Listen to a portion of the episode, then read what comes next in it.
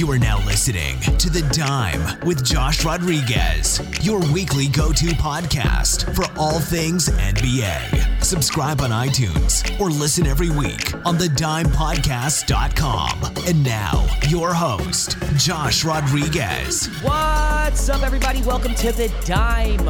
Are the Raptors no longer fugazi? Are you worried about Golden State? And I have my resident Hornets fan here to break down on what to do with Kemba Walker. If you want, to follow The Dime on Twitter and Instagram at The Dime NBA. Give the show five stars on iTunes and please leave a comment or review saying how much you love the podcast. The Dime hotline is now open, so if you want to leave a question or comment to be aired on the show, you can leave it at 805 826 3463. And now you know what time it is, ladies and gentlemen. It is time for me to introduce to you the guest of honor. He was my co-host for the 10 Minute Drill, heard on the Ford Mile Podcast Network and the Flex on Fantrax back when we were on the Fantrax Podcast Network. Please welcome to the show, AJ Kelly. What's going on, man? Josh, thanks for having me on. Always, always good to jump on with you here and talk sports.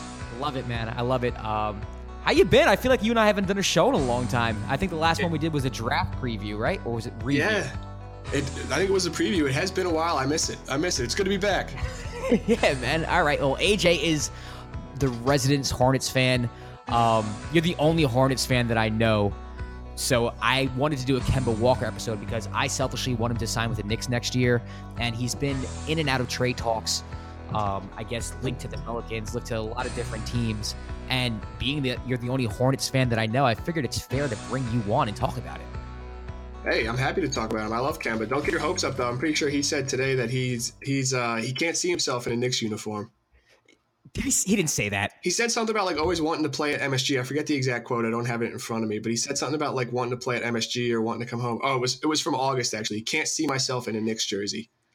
No, oh, this is Josh. This, you're gonna love this. This is a this is a slap in the face. The the, uh, the headline got cut off, and it said Kemba Walker quote Can't see myself in a Knicks jersey. I want to win. But the rest of the headline goes on with Hornets. So that was him saying that. But okay. the headline cut off on that. I want to win. I can't see myself oh, in a Knicks jersey.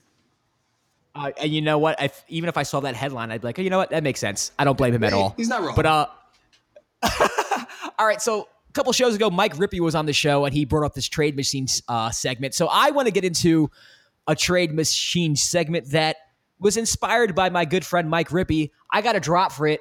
Leslie, let's hear the drop. Hey Rippey, load up the Dime Trade Machine. It's time to get our GM game on. yes, it's trade machine time. This is going to be sponsored by Meet the Host. You see Meet the Press. You've heard of Inside the Actor Studio. Now it's Meet the Host, turning the microphone back on the host. You can follow the show on Twitter at Meet the Host. It's hosted by Mike Rippey, who is a friend of the show and basically the creator of the segment. Right now, I'm going to give AJ, I guess, a few trade scenarios for Kemba Walker, being that I'm a Knick fan.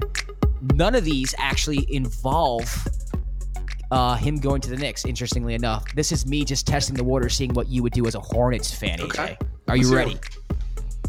All right, so the first trade that I got is John Wall for Kemba Walker and Jeremy Lamb. Who says no? I think the Hornets say no to that. That's what. Really, you wouldn't want John Wall? I love John Wall, but Jeremy Lamb has quietly been like he's a, he's a solid two guard for them. That's what I'll say. And I think you can look at that, especially this year. You could argue Kemba Walker's the better the better point guard right now than John Wall. So I look at that and it's like, okay, I get you get John Wall under contract for what five more years? I think he is but he's got he's got some absurd yeah. amount of money, like 140 or so, a million. I think it he's was. He's making 19 million this year. I think it goes up. Yeah, to so that's that's a yeah. lot. So, I think when you would look at that, I get the whole prospect of if Kemba leaves in free agency, you're going to have John Wall, but there I haven't seen anything. I mean, you can't really take these players on their word sometimes. You can't, just like you can't take GMs on their word. We saw it with the DeRozan trade. So you can't really take a, a business is a business. And if someone comes at Kemba in this offseason in the summer and throws a ridiculous amount of money at him and he has the chance to pair up with someone like Anthony Davis or like LeBron or somebody like that, that might be too good for him to really narrow down. But I think the Hornets, in this case, I'm not doing it given the fact that I think they have have the better point guard in the deal, Kemba Walker, I would go all in on trying to get him to re-sign, and then you, and then you try to re-sign Jeremy Lamb. If it's got to be at a discount, maybe it is, but you got got to let him walk. I I don't think I would do this one if I was the Hornets. Interesting because Jerry Lamb has one year on his deal as well, so you're basically getting rid of him. I, I don't know. What I was thinking was, you know, if you do value John Wall more than Kemba Walker, and I think a lot of play, people in the league do. Obviously, you don't. I'm Kemba's having a phenomenal season. He's 29 years old. You know, the question is, is this the beginning of the end of his prime? Is this his peak? I mean, that's a question that you have to answer yourself too, because yeah, you might want to sign Kemba Walker, but you're signing him at the age of 30. How many years are you going to give him? And then are you going to give him more years for more money than what you're giving John Wall? And are you okay with that? He's Kemba's also having the best year of his career. So yeah. I get that you like you said you're giving it to a 30 year old, or you're giving it to a 29 year old, or whatever he's going to be. But he has seen his numbers steadily increase, and he's playing out of his mind this year. It's not like he was lighting the world on fire when he came out of UConn right away, and he was immediately hitting stride out of the gates. I think he's just hitting his stride right now, and like you said, this might be his peak, but I would fully expect a plateau. Of, for him to be able to play at this level for the next for like coming seasons. Okay, interesting. I just wanted to throw that at you because, you know, John Wall, his reputation right now is all over the place. I mean, he was regarded as one of the best point guards in the league maybe a couple years ago, and now a lot of people are sour on him. I'm not as sour on him. I just think that his situation in Washington has basically brought him down, and he needs to be out of Washington right now. I think the entire situation in Washington has just brought everybody down. That's true. All right, so this is my next deal. It is a three team deal. The Pistons would receive Kemba the Dallas Mavericks would receive Reggie Jackson and Dwayne Bacon, and the Hornets would receive Dwight Powell and Dennis Smith Jr. And the reason why I am drawing Dennis Smith Jr. in this deal is because I am not a believer that Dennis Smith Jr. and Luka Doncic can coexist. I think, think so. it no, not at all. I mean, I, I don't have the numbers in front of me. I should, actually should. I'm doing a freaking podcast about this, but on the court together, they're not. The, the Mavericks are a lot worse with Dennis Smith Jr. and Luka Doncic together on the court. I think Doncic is the better player. I think their styles clash. Dennis Smith Jr. needs the ball.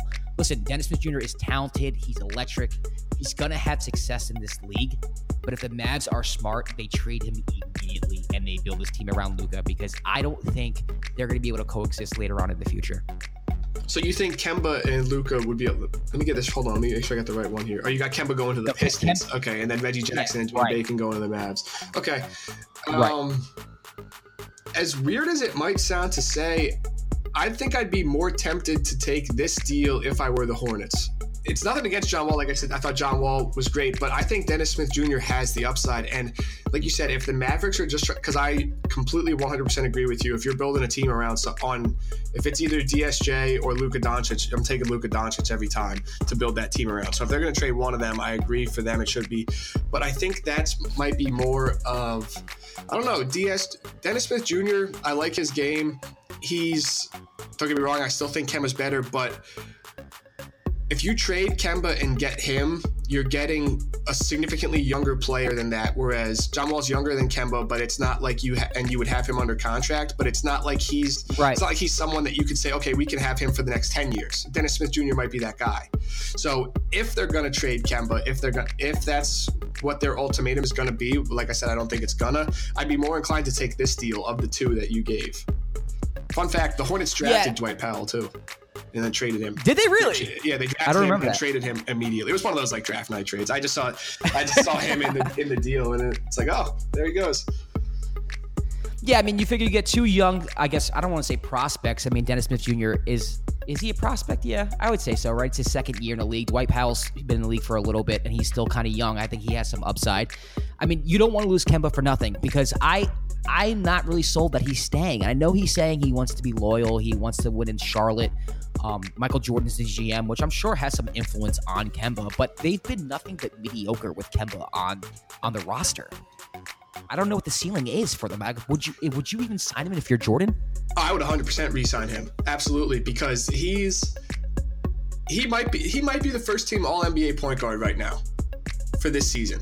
That is, you know, you're not exaggerating. He's having the great season right so, now. So, and when you see that type of, I mean, he has that, and they just have to do a better job of building around him. That's what I think they need to do. And it's not like eh, because if they get rid of Kemba, say that, I mean, I think that takes them down a wormhole for a long, long time. Because if you get rid of him, you might get someone else that you can build a franchise around eventually. But if you're going to trade him for a young guy like a Dennis Smith Jr. or something like that, Dennis Smith Jr. has no pulling power in trying to get other superstars. You know what I mean? Like another free agent superstar might look True. at Kemba Walker and say, like, yeah, I think we can build something there in Charlotte, or I think we can. I mean, the East is weak. You might say, oh, I think we can compete in the East like that if and who knows if Kawhi ends up leaving in the offseason, that might be even more power to get another superstar to come to the East. I just think you need to have to do a better job of building this team around Kemba. So what would you do if, if you're Jim, if, if you're Michael Jordan right now? I mean, you have these terrible contracts. but Batum's terrible. Uh, I wouldn't say he's a terrible player, but his contract's terrible. Zeller's contract is tel- terrible. Like, what would you do if you were Jordan? How could you get rid of these See, contracts? That's that's what that's the difficult part because they have these awful contracts. Batum's 24 million, Biyombo 17 million, Marvin Williams 14 million, Cody Zeller 13 million, Michael Kidd Gilchrist 13 million. All those guys are making more than Kemba Walker, which is like sickening when you think about it. So I think you have to try to make a splash at at somehow because Anthony Davis's name has been thrown around in rumor mills forever, like for the entire time. And now if you were able to this is what i don't like about the trade machine we talked about this a little bit you can't you can't include draft picks because the hornets have all right. these terrible contracts and so the money's going to work for anthony davis with the terrible contracts but the, the pelicans are going to have no interest in trading nick batum or in trading anthony davis for nick batum and malik monk but I look at that roster and it's like, okay, if you can put together Nick Batum, Malik Monk, I like Miles Bridges. I like what he does for the team, but I'd even be willing to throw him in. And then if you can get Anthony and then throw in like three first round picks, and then if you get Anthony Davis, that trade works. So now, do you think the Pelicans would do something like that? I guess the three first round picks. That's what if you're going to get two first. I mean, two first round picks and a second round pick. If you can do something like that and get Anthony Davis, where you can keep him on a contract, if you can get that, because then talk about even more recruitment power in the offseason. You're putting Kemba Walker and Anthony Davis, two first team All Pros this season as of right now, on one team in a weak Eastern Conference.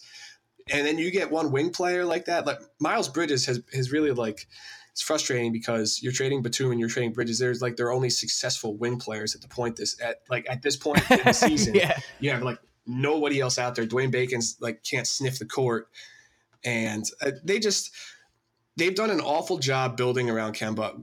And Kevin Love would be another name that I would like to see them get. I think Kevin Love takes way too much hate. I've always been a Kevin Love fan.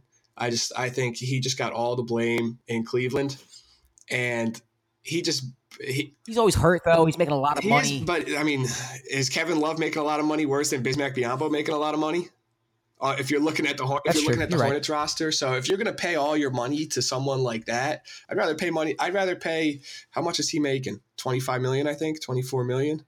Yeah. Now they 24, they can't trade million. him until January 23rd from the extension extension, but I'd rather pay Kevin Love 24 million than pay the combination of Marvin Williams and Cody Zeller 27 million. That makes sense. That makes a lot of so, sense, actually. Yeah, and then maybe you can I ship those guys over. Yeah.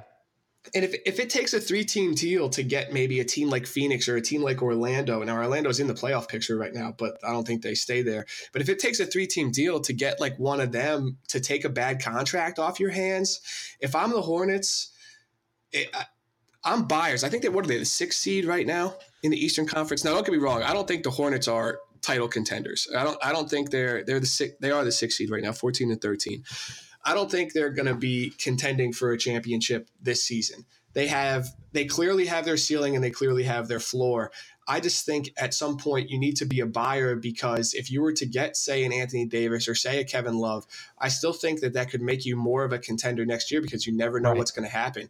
If Kawhi leaves the, if if Kawhi leaves the East, is what's going to happen there? If the Celtics are going to have to make a move, or if they trade some of their guys, if they crumble, so you never know what's there. And I just think, I mean, maybe that's the competitive aspect of me, but I always want to compete. So I would want to get someone to elevate me to be able to compete with the Raptors, with the Bucks, with the Sixers, with the Celtics, rather than selling off my best player and all pro, and then I find myself scrapping at the bottom with the likes of the Orlando Magic and then like the Phoenix Suns who have, are four and 24 or whatever they are. So you're not done with the Kemba Walker era. You want this to continue. You just want Jordan to make smarter adjustments. Oh, 100%. I looked back, getting ready for this, I looked back at some of their draft misses, right? So this Oh, is what yes, I went back. I went back to their draft picks after Kemba, when Kemba was drafted Okay. in 2011, right? 2012. Now this is it's just like you always say hindsight is 2020 or don't cry over Yeah. spilled milk, right? You could have done whatever. but in 2012 they drafted Michael Kidd Gilchrist, right? After him I had to. I'm sorry. I think that's that- hilarious. Hey, I think it deserves it. After him, they could have had Bradley Beal or Andre Drummond. And these are just a few names. This isn't the whole draft. I th- and I- I'm not going Right. like all the way down to like the second round steals where like Draymond Green went in the second round. It's like, oh, they could have taken him at six overall. Okay, whatever. They anyone could have had him. So I'm I tried to stay in the same like vicinity when I looked at who they could have had and who they took, Okay. who they did take. Right. 2013, they took Cody Zeller. I'm sorry. I'm worse. I think you should have like doubled up on that. That's even worse. Damn. They Okay. Yes. So they Go could have had there. They could have had C.J. McCollum. They could have had Steven Adams. I, I'll even put up there. He- I think he's good. Oh, they he's solid. Underrated. Very underrated player. they could have had Giannis. Now that's like I said. That's where you're sticking in more of the stretch. They, I, I think Zeller was fourth overall and Giannis was like 15. Right. So it's like okay, I could have taken this guy, but there was a big discrepancy. But even then, those are so that's what five All Stars that they took. Five All Stars that they passed on to take MKG and Cody Zeller. Two years. Yeah. In 2014, they took Noah Vonleh. Nothing against Noah Vonleh. He's on the Knicks, actually playing very well right now. But I, it, yeah, he's he is playing good basketball right now, but he, I don't think he was worth the number nine overall pick. I'm pretty sure that's why they took him. And but the only one that really stuck out to me behind him there was Jusuf Nurkic. They could have had him. So, but nothing Right. else really jumped off the table at me. 2015, they took Frank Kaminsky, which this is ridiculous, Jordan. I Are was you all right serious, Michael Jordan? I was all He's right with that okay. Frank's time. okay. I coming out of He's okay. when the draft started, before the very first pick went down, I said, I hope the Hornets get Kaminsky, right? And then when Justice Winslow dropped to them at the insurance, I was screaming at the TV. I wanted them to take Justice I- Winslow. yeah. Yeah. So, but uh, he's he's been injured. He's not exactly panning out, but still, I mean, Frank Kaminsky isn't really finding the court He's all that much. He's all and right. then they could have had Miles Turner or Devin Booker that year. Ooh. That, that, Oh. one, that one really stinks. I think that one hurts the most. Yeah. 2016 they drafted Malachi Richardson, but they traded him away immediately. So there's really they didn't have a draft pick that year that they kept. But Right. marked that one down. 2017 they took Malik Monk, and he really he's gotten better this year. He didn't perform up to what they expected last year, but he has gotten better this year. He couldn't really get any worse. But they could have had Donovan Mitchell or John Collins. Now John Collins has been hurt to start this year, but you could have taken Donovan Mitchell, Donovan Mitchell, and Malik Monk. There's your two guards right there. And in 2018, I think they did well with Bridges. I like the pick. I like the pick in that one. That's probably their best pick in that. What is that? A seven year gap. Yeah, but at the same time, like, Yeah. like you just said, you're going back into time, and it's like, who did you really get to help Kemba Walker? You didn't do anything. And then on top of that, That's your what- free agent signings have been. who have you signed? Batum, I like a lot. I don't know if he's worth that money, and he's always hurt. I think Batum was a good signing. yeah, I, I, I did like him, but they also they had to spend all that money on him because they drafted Cody Zeller, Noah Vonleh, and Frank Kaminsky and Michael Kidd Gilchrist. They drafted four guys back to back years that can't shoot the ball. right. I mean, Kaminsky can, Kaminsky can shoot, but he's seven foot. He's not like he's a wing player. They so they drafted no help on the wing for him, and that's why that's why they were scrambling basically this past year. They took Malik Monk because they were desperate for scoring last year. They needed scoring to help Kemba Walker. They were desperate for it. That they took the guy that was probably the purest scorer in the draft, and it just hasn't transitioned that well into the NBA right. So if you would have taken, if you could have rolled out, imagine. So they drafted Kemba 2011, and then they let's say they took Andre Drummond, CJ McCollum, and then like and then let's even have them miss on Noah Vonleh, but then they take Miles Turner. You could be starting a lineup that was Kemba Walker, CJ McCollum, Andre Drummond, Miles Turner, like or they could have had Devin Booker and starting Devin Booker. It's just they could have done there are hindsight's 2020, but they could have done so much better than what they did. It just feels like every single draft pick they had was a miss. Honestly, even just hitting on one of them makes a huge difference. You don't even have to hit Yeah. on three. One or two makes a huge difference. I mean, you have the backcourt of Kemba Walker and CJ McCollum right now. They're leading the Blazers to the playoffs every year. In the East, Kemba and and CJ would have done the same thing. And they would have been, I wouldn't say a threat in the East, but they would be a top four or five team with Kemba and CJ based off of what Dame and CJ are doing in Portland. They don't really have help out, out there in Portland outside of Nurkic. So it's, it's, it's very it's very interesting. It's just one one hit. That's all Jordan needed. Even if Michael Kidd Gilchrist, I, I don't want to completely undersell him. He's been valuable for them on the defensive end, at least. Like defensive rebounding, that's what he does more of. But right, but not at the so spot that you got him at. That's the thing. Even if they take him, it's just fun to say what if. Even if they took him, 2013, let's say they took Giannis, and then let's say they took Nurkic in 2014, and then let's say they took Devin Booker in 2015, right? Their starting lineup could have been – Kemba Walker, Devin Booker, Gian, Giannis, MKG, and Jusuf Nurkic. Right. Solid. It's just Solid. exactly, and it's just Solid. that's just there's some G there's some GMs that hit on every pick, and there's other GMs that don't hit on any of them, and Michael Jordan is the latter right now. Oh man, that's terrible. Terrible to hear. All right, let's get into uh, some NBA action from last night. Now, the Warriors losing to the Raptors in the in the way that they did without Kawhi Leonard was a huge deal. I went to the Clippers Raptors game a few days ago thinking that it was going to be a really good game. Then Kawhi was announced out before the game. So I'm thinking, well, this is not going to be as fun as I thought it would be because Kawhi's out. I was expecting a closer game. The Raptors just blew the doors off of the Clippers, who are a good team. It's not like the Clippers are the Clippers of the past. Um, how good is this team, man? I mean, they just basically went on the road West Coast trip, which is not easy to do for an East Coast team, and beat the doors off the Clippers and the Warriors, two playoff teams. As someone that has a ticket at the Toronto Raptors to win the NBA championship at 50 to 1, at 50 to 1, I nice, love AJ. what I'm seeing. I love it. Nice, That's AJ, what, nice. Yes. And like you said, that was without Kawhi. They beat the doors off the Clippers and then they beat the doors off the Warriors. And now I'm not out here saying that the Raptors are perennial favorites to win the NBA championship right now because we've seen the Warriors flip the switch and what they can do, right? This is this is a Raptors. You see them; they're head and shoulders the favorite in the East now, without a doubt. And it's the. I mean, it, that's not even a fact of the matter of the Celtics might be underperforming right now. It's just the Raptors are playing that good. Kyle Lowry's been he's been playing cold as of right now, but Fred VanVleet was my pick for six man of the year. He's playing well. I don't know if he's the six man of the year level right Love now. Him. But he's playing well. You're, you're not going to find, yeah. And for people listening, you're not going to find bigger cheerleaders of Fred Van VanVleet than me and AJ. Yeah, I think AJ and I have been on Fred since he came into the league. I mean, back in Wichita since State. since the Wichita State days, yeah. That undefeated Wichita yeah. State team, him and Ron Baker. Oh, man, I, I loved watching them yep. play. Rest in peace, Ron, Ron Baker, uh, NBA career. I just got waved. Just got waved. Oh, Ron, not going to miss you, but I do like you.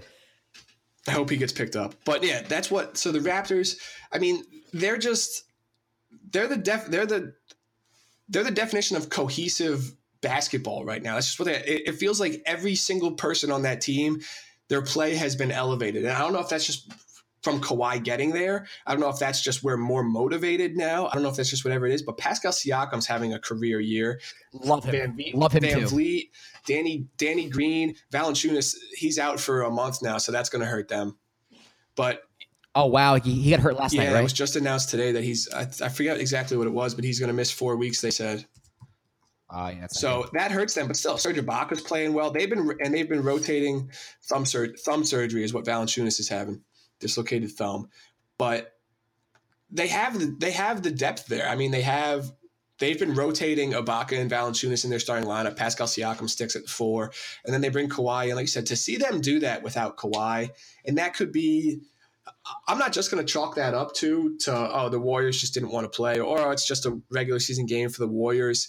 It's not like they just didn't show up against anybody. Like when they when that game tipped, that was being touted as a finals preview. So you don't just right. roll into a finals preview and like okay whatever like happens to this team. Like those are games that you get up for. It's not like they were playing the Suns. Right. It's it's a team that I mean honestly the Raptors have been making the most noise out of any team in the league to me this year. I mean, maybe the Bucks you can say. I don't think anyone expected the Bucks to be this good. Boston has kind of slacked off. You know, people talk about the Lakers because it's LeBron James, but if it wasn't for LeBron, they I mean, they're playing well, but they're not making that much noise. I think the Raptors, you can arguably say, is are uh, they're probably making the most no, noise or putting the league on notice more than any team in the league. And it's kind of weird saying that, being that they were the number one seed in the East last year. Yeah, and that's what they're they were the number one seed in the East, and people are like shocked because I don't know if people just forgot how good Kawhi Leonard was since he took a year off, or maybe they just thought he like wasn't going to be good for the team. And I, like I just don't get like you said they were the number one seed in the East last year. They felt like they were like perennially disrespected going into this season, and now everyone's just shocked that they're doing well when they added a superstar. It's not like they traded DeMar DeRozan for a bag of chips. They traded they traded DeMar DeRozan for one of the best players in the NBA. That's true. And, Which but then, Ujiri but then looks like a genius right now for making that trade. I think a lot of it has to do with the way they went out in the playoffs. They got swept by the Cavaliers. Dwane Casey gets fired. It's kind of like, oh, this era's over. Yeah, eh, hey, but maybe that's good because that was the era that couldn't get past LeBron, and that was the era that couldn't get past the East. You were, I think it was the Raptors when we were talking about last year. You're a firm believer in the fact that teams can't change their stripes. That was I remember you saying. Yes, that. I did. I think Yeah. it was the Raptors last year, and That's exactly what we're talking about. they just yeah. They It just was, changed right. their stripes. They traded DeMar DeRozan. They traded Dwane Casey. They brought in a, a whole new tiger outfit, if you want. Leopard can't change the spots or whatever that one's gonna, whatever that saying is. They brought in a whole new outfit. Right. They revamped the team and they said, "This is what we're doing," and it's working for them. So hats off to Ujiri for making it work. Yeah, hats off to them. We'll see what happens in the playoffs, though. I think you know I'm I'm liking what I'm seeing from the Raptors a lot. I have this. I always make fun of them. Their "We the North" thing. I say "We the Fugazi." AJ, I actually think the episode you were on is titled "We the Fugazi." Yeah, I think yeah. talking about the Raptors. Uh, but I, I got to admit, they do feel like a different team this year. Kawhi is a lot better than DeMar DeRozan. Uh, it's nothing against DeRozan. I think Kawhi's just that good.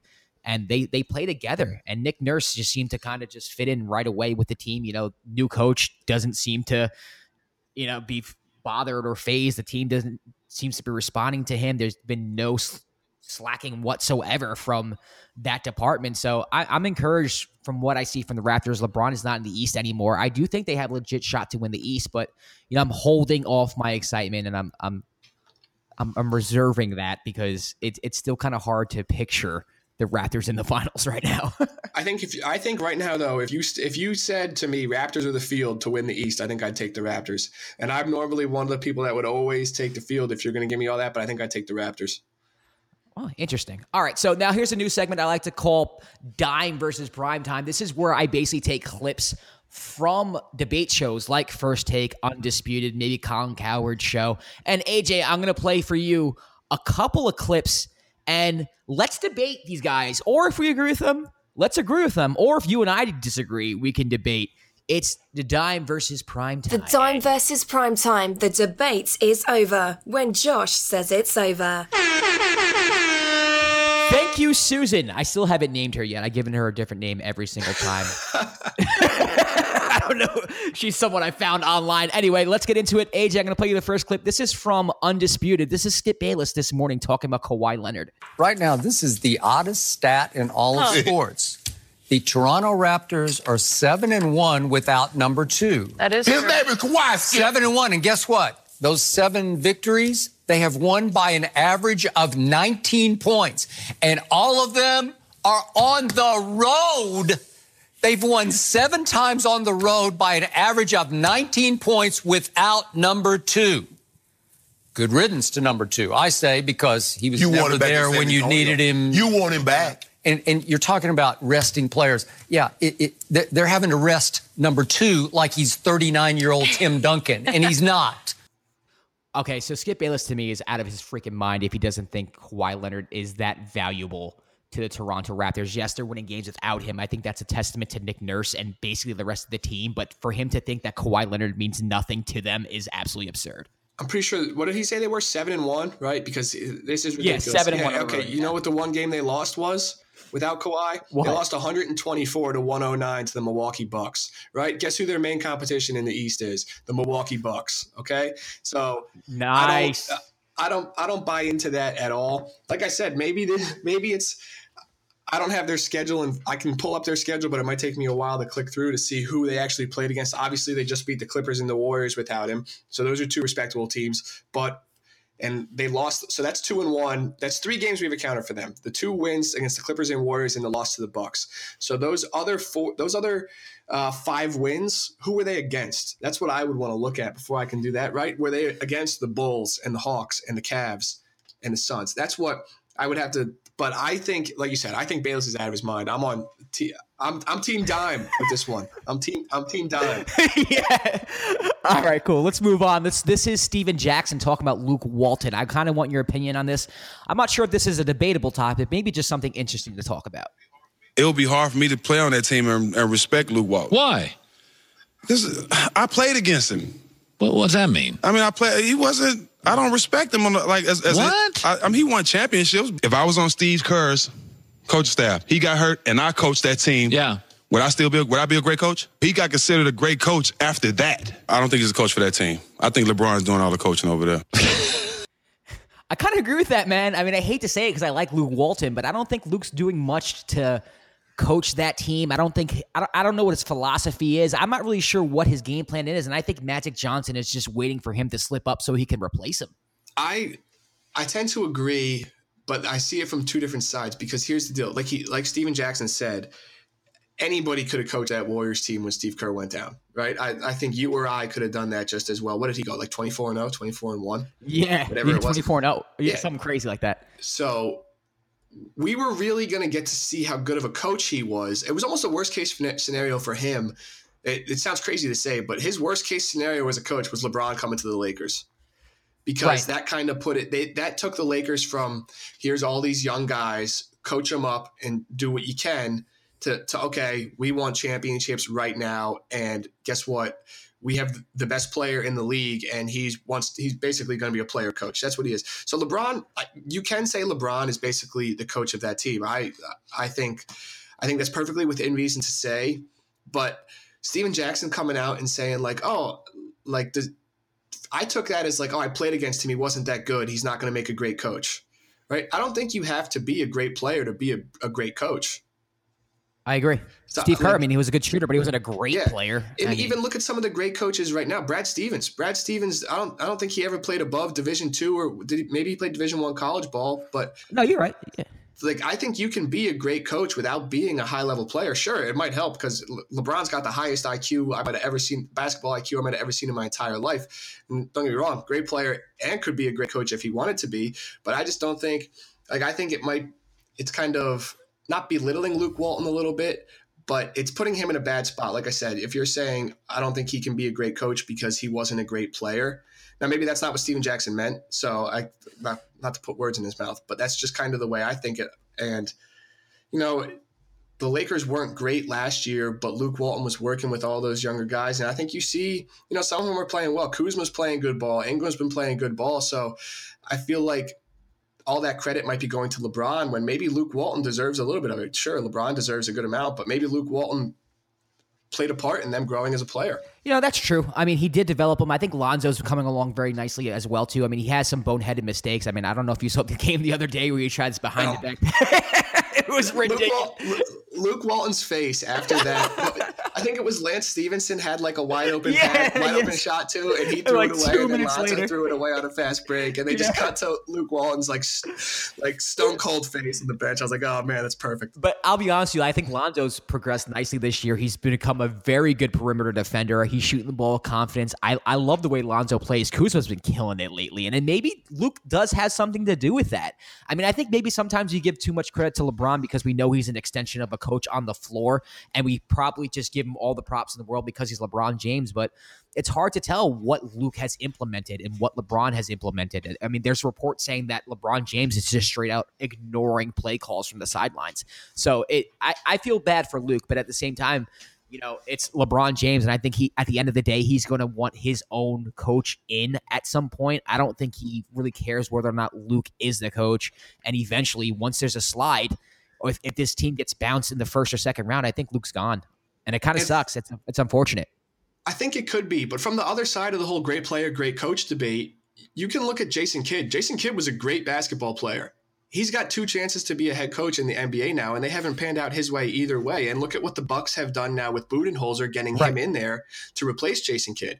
They have clearly taken a step up, and how much of that was the coaching? So Jason Kidd, on the flip side of that, great player, maybe not the best coach. Right. And then also with the Brooklyn Nets, he had a roster. He, he had Deron Yeah. Williams, he had Joe Johnson, he had Paul Pierce, Kevin Garnett. He had players. So it's not it's not like he never had a team to to work with. So good point right there, AJ. All right, so last clip. This is Stephen A. Smith talking about whether or not the 2001 Lakers would beat today's Golden State Warriors. Well, look at these two teams we're talking about here. Even though the, the transition was in effect, come around 2000, 2001, and what have you, it was still a different game compared to what is being played today. We know what they would do to, to Steph Curry in today's generation. They would look at Steph Curry.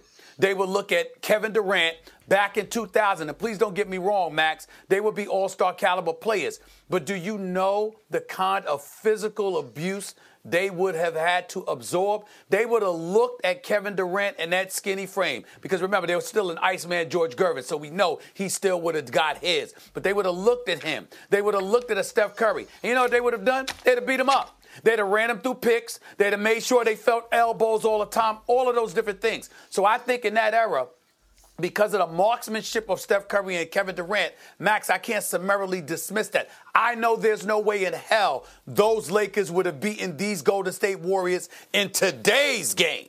No way in hell.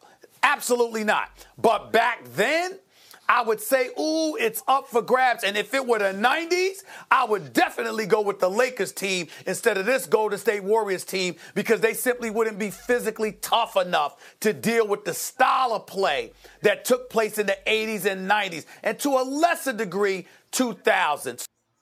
All right, here's my thing with this argument. I think the Golden State Warriors, as constituted, the, is, is, they're the best team I've ever seen. Period. They have the most talent. They work well together. I mean, they're struggling right now, so it's kind of hard for me to even justify that. But I mean, the past two years, their two championship teams have just been ridiculous. I hate the argument that well, if they played in the 90s, they played in the early 2000s, played in the 80s, the game would be different and they wouldn't be allowed to do certain things because I feel like that argument totally just negates the fact that the Warriors would be able to do the same things that the other teams would be doing to them. Like Draymond Green is a dirty ass player. He's a physical ass player. You don't think he's going to be doing more things if you have 90s rules, if you have 80s rules? Klay Thompson is a phenomenal perimeter defender. You don't think hand checking is going to help Klay Thompson out a little bit as well? It's not like the Warriors are going to have all these disadvantages if they go back into time because they can use the rules to their advantage as well. And they shoot the three ball better than anyone has ever shot the three ball. Like this idea that the era matters to me doesn't matter to me. It doesn't matter. The Golden State Warriors in the seven game series would beat any team in the history of the game, period. I don't know what you think, AJ, but that's how I feel. I'm kind of on the same page because I think this is this is like a slippery slope because it's like the ultimate like cop out like to say like oh yeah but if they played with the 90s rules they wouldn't be like well guess what they don't have to play with the 90s rules right now and that's why we're Thank seeing you. them that's why we're seeing them be that good they play they play their game the way that it's it's played today. It's not like they're the only ones playing this style of basketball right now, and everyone else is trying to play volleyball. Everyone's trying to do. They changed literally what they do, and like you said, how I've watched the Warriors play, and the Warriors are so good that it's frustrating for me to watch because it's like you hate them so much from a standpoint because they're so good, but it's like wow, that offense that they just ran was flawless. The ball touched the ground four times, and it ended up with a Klay Thompson wide open. Like it's just like it's like wow, they they run an, they can run an offense that will run circles around any team, any team, and that's just coaching, and it has the players as well. But to say that oh, if they played in the '80s, in 1980, Steph Curry was what seven? Like you can't. Yeah. you can't say that because the game has changed over time, and it's like okay, if the 2001 Lakers played the 1960s Celtics when there wasn't a three point. Like, who would win that game when you were just taking twos every time? And who, who like, who right. would win? The game has progressed. So I think it's unfair to both teams, to the greatness of the, the 2000, 2000, 2001 Lakers team and this Warriors team to say, yeah, but if they had to play each other, given that team's rules in the back, I think it's unfair to do that because, like you said, I agree. I think that Warriors team that we saw the last two years was probably the greatest team of all time. That's just what it's just because you can only compare them to who they're playing against and that's and that's what happened. That's true. So I don't get how you can say like, oh, it's it's unfair to say would that would they have beaten the '96 Bulls team or would they have beaten the 2000 Lakers team because they don't have to play them. They never will have to play them, and I think they did more in that time than those other teams did. That's just the way I look at it. I think it's unfair to both teams. I think it's unfair to all parties involved to say, yeah, but if you had to go ahead and play with these rules, we're now we're now allowed to hand check. We will beat you. But like you said, they, it's not like Kevin Durant, Klay Thompson, Draymond Green are still three top tier NBA defensive players. exactly. And you're giving them more rules to work with. You're giving them hand checking. You're allowing them to be more physical. It's like when people talk about the Warriors going back into time and playing in 90s rules errors, what uh, 90s era rules, whatever, they forget the fact that, yeah, now Kevin Durant can hand check. Yeah, now Draymond can hand check, and so can Klay. Like they they don't they don't give the Warriors that advantage. I mean, I, I think no matter where you drop the Warriors, no matter what time frame, whatever rules you want to put, they're going to beat whatever team they play, period, in seven games. It doesn't matter. It doesn't matter to me. And I, I think that the, the rules thing is a cop out because a lot of people romanticize the past and they don't want to admit that a team that they grew up idolizing is not as good as a team that's currently constituted. I, it, to me, it's not even close. I think they win that series in five, no matter 80s, 90s, 2000, whatever it is get they shoot the three ball too well. It's it's just not. There's just no way any team could ever beat them. Yeah, I mean that's just like that's just the point that I even should have made earlier. They still have the defensive players. It's not like they're just all offense. That's just don't play defense at all. Like they still have Kevin Durant is playing better defense than he ever has in his entire career the last two years. They still have Draymond Green, who's a perennial. Uh, NBA Defensive Player of the Year candidate. Klay Thompson is one of the best two way players in the NBA. That's just they they have all the pieces. Exactly.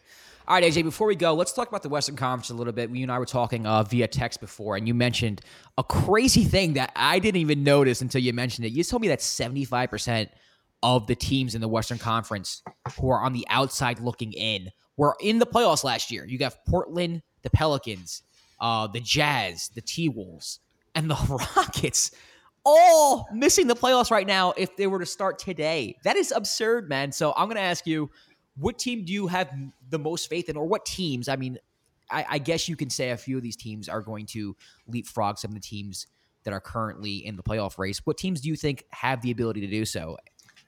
This is the way I was. I more look at it because the teams. I could think you can look at the Western Conference right now and you could say, okay, the teams that are in the playoff position right now might not be the pushovers that we thought they were going to be throughout this season. Now, obviously, the Nuggets are the one seed right now. They're 18 and nine. We expected them. You expected them to get better, and you expected them to make the playoffs this year. Maybe at the one seed or that high, maybe not. And then you have the Warriors and the Thunder. Now, and then obviously the Lakers added LeBron, so you expected them to make the playoffs. I think you look at those four teams. Those are the only four where it was like, okay, I could. If you look at preseason predictions, I feel like a lot of other the teams that are in the playoffs right now are then the Clippers, Grizzlies, Mavericks, and Kings. Right? I feel like right. a lot of those teams would have been outside looking in, and granted we're only 26 27 games into the season but i think you can look at a lot of these teams right now and say okay i it's not like they're six and three and they're in the playoffs. You know, the Clippers are 17 and 10. And I think you can get a general consensus on the Clippers right now that they're not fake. They're they're gonna be competitive throughout the season. The, the Grizzlies are the same thing. You get Conley, you get Gasol, those guys, it's like, yeah, they they play your bully ball that the 2001 Lakers would want to play really. But I think you look at these teams and I think the Kings are like the only one that you could argue there are vastly exceeding expectations. The Kings are probably ones. I don't expect the Kings to make the playoffs. I expect them to get jumped. But when you look at the Western Conference, I see the Blazers, Pelicans, Spurs, Jazz, Timberwolves, and Rockets all on the outside looking in. And you look at. And you look at the teams that are in there, and you say, okay, well, the Nuggets are going to be in, the Warriors are going to be in, the Thunder are going to be in, the Lakers are going to be in, and I think the Clippers are going to be in. So that means there's three spots up for grabs for those for those six teams. So that means three of the teams that are out right now, between all of the Pelicans, Blazers, Spurs, Jazz, Timberwolves, and Rockets. That means three of those teams are likely going to be on the outside looking in because maybe they put themselves in a hole to start the year. And to me, that is absolutely crazy. The Rockets had the best record in the NBA last year. They're 12 and 14. They're the second worst team in the Western Conference right now. That's How does that happen? 20, after 30 it's like is that 33% 30% of the season second worst team in, in, the western conference that is absurd i don't get how that it's happens absurd. and it's like i don't get it either it's it's ridiculous to me because if you if i look yeah. at this and i say if you say okay pick two teams that you have the most confidence in to make the playoffs that are outside of position right now I can't like I feel like I can't pick between these two. I feel like I would have to go with the Blazers and I almost want to go with the Jazz. I feel like those are the two teams. I, I, the Jazz is definitely one of them for me. I just think the brand of basketball. I think they'll turn it up. I think they'll be okay. Um, I, I still believe in Houston because I think Houston could rip off like 10, 12 straight. I think they're the only team out of the out of the, out of teams looking outside in are the only team that can like get really ridiculously hot and jump a lot of teams. They can, but that's just. I mean, they play the Lakers tonight, right? I think that's yeah. Yeah, they play the yeah, Lakers. yeah. So I mean, that's just. It's just. It seems like there's no end in sight for Houston. It seems like it's like okay, yeah, whatever. They're one and four. It's just a slow start to the season. Okay, now they're two and seven. They'll turn it on eventually. Okay, now they're four and nine. Like what's going on? Like uh, something's gonna. When is it gonna click here? And then you never know. CP3 missed some time with an injury. It's just. I feel like they're behind. The, it, it's just. It's astonishing to me that they're the second worst team in the Western Conference. You know, maybe the Suns string together around four and twenty-four. yeah, But- maybe. you look at all those teams in the Eastern or in the Western Conference, and then you look at the East, and you got the Magic at twelve and fifteen in the eight seed right now, and it's just like okay, but like you almost look at the Western Conference, and and it's just the playoff picture. The outside of the playoff picture almost looks like it could be the playoff picture in and of itself. Right. Like if you No, would have right. preseason, if you would have just showed me these teams and said Blazers, Pelicans, Spurs, Jazz, Timberwolves, Rockets, I would say, okay, yeah, that's the playoffs. Like Right. maybe that's the playoffs, and it's like, okay, no, those are all the teams that are out of the playoffs. To me, that blows my mind. It's astonishing. It is absurd, and uh, you're right. I mean, it's, it's that late in the season to the point where it's like, I mean, you said the Grizzlies, you grouped the Grizzlies in there. I think the Grizzlies make it, man. I think there's two spots. I think maybe you can make the case that the Grizzlies don't make it, but Gasol and Conley have been there before.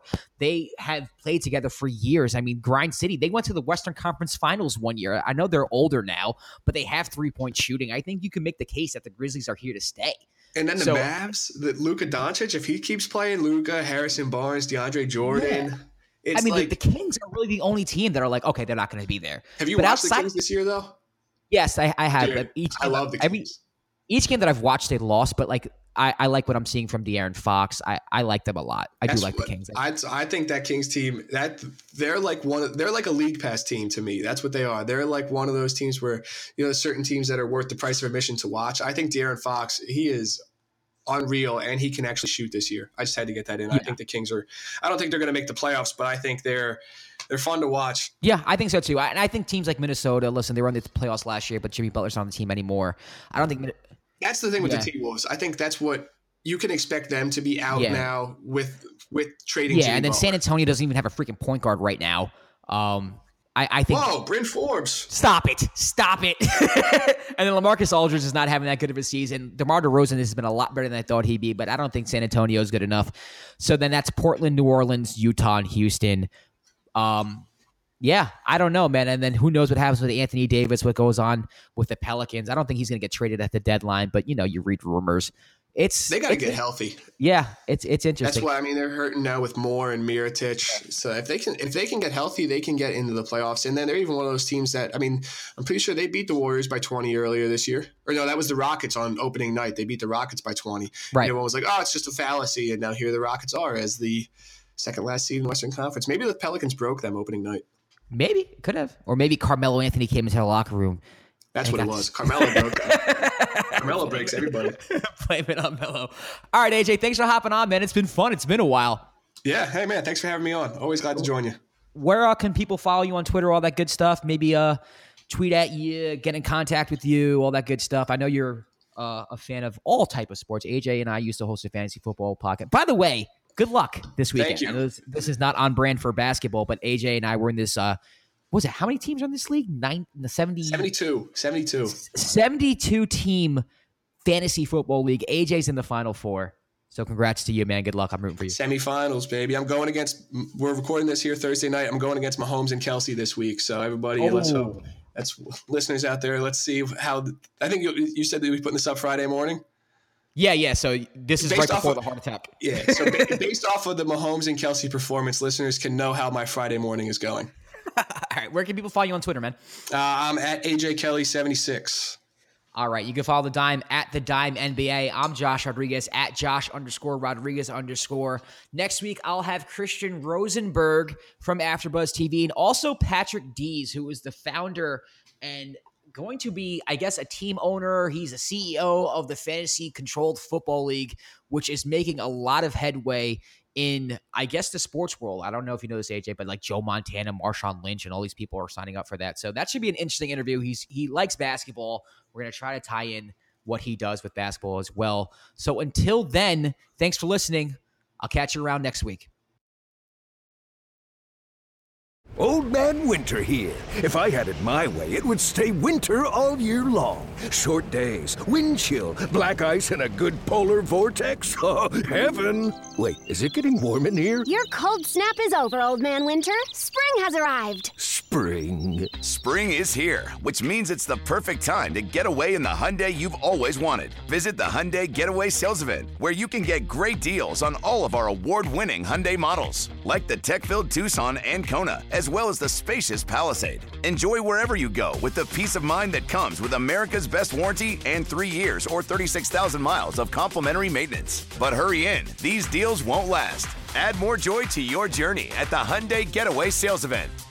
Now get 0% APR or up to 1500 bonus cash on the Hyundai Tucson. Now, during the Hyundai Getaway Sales Event.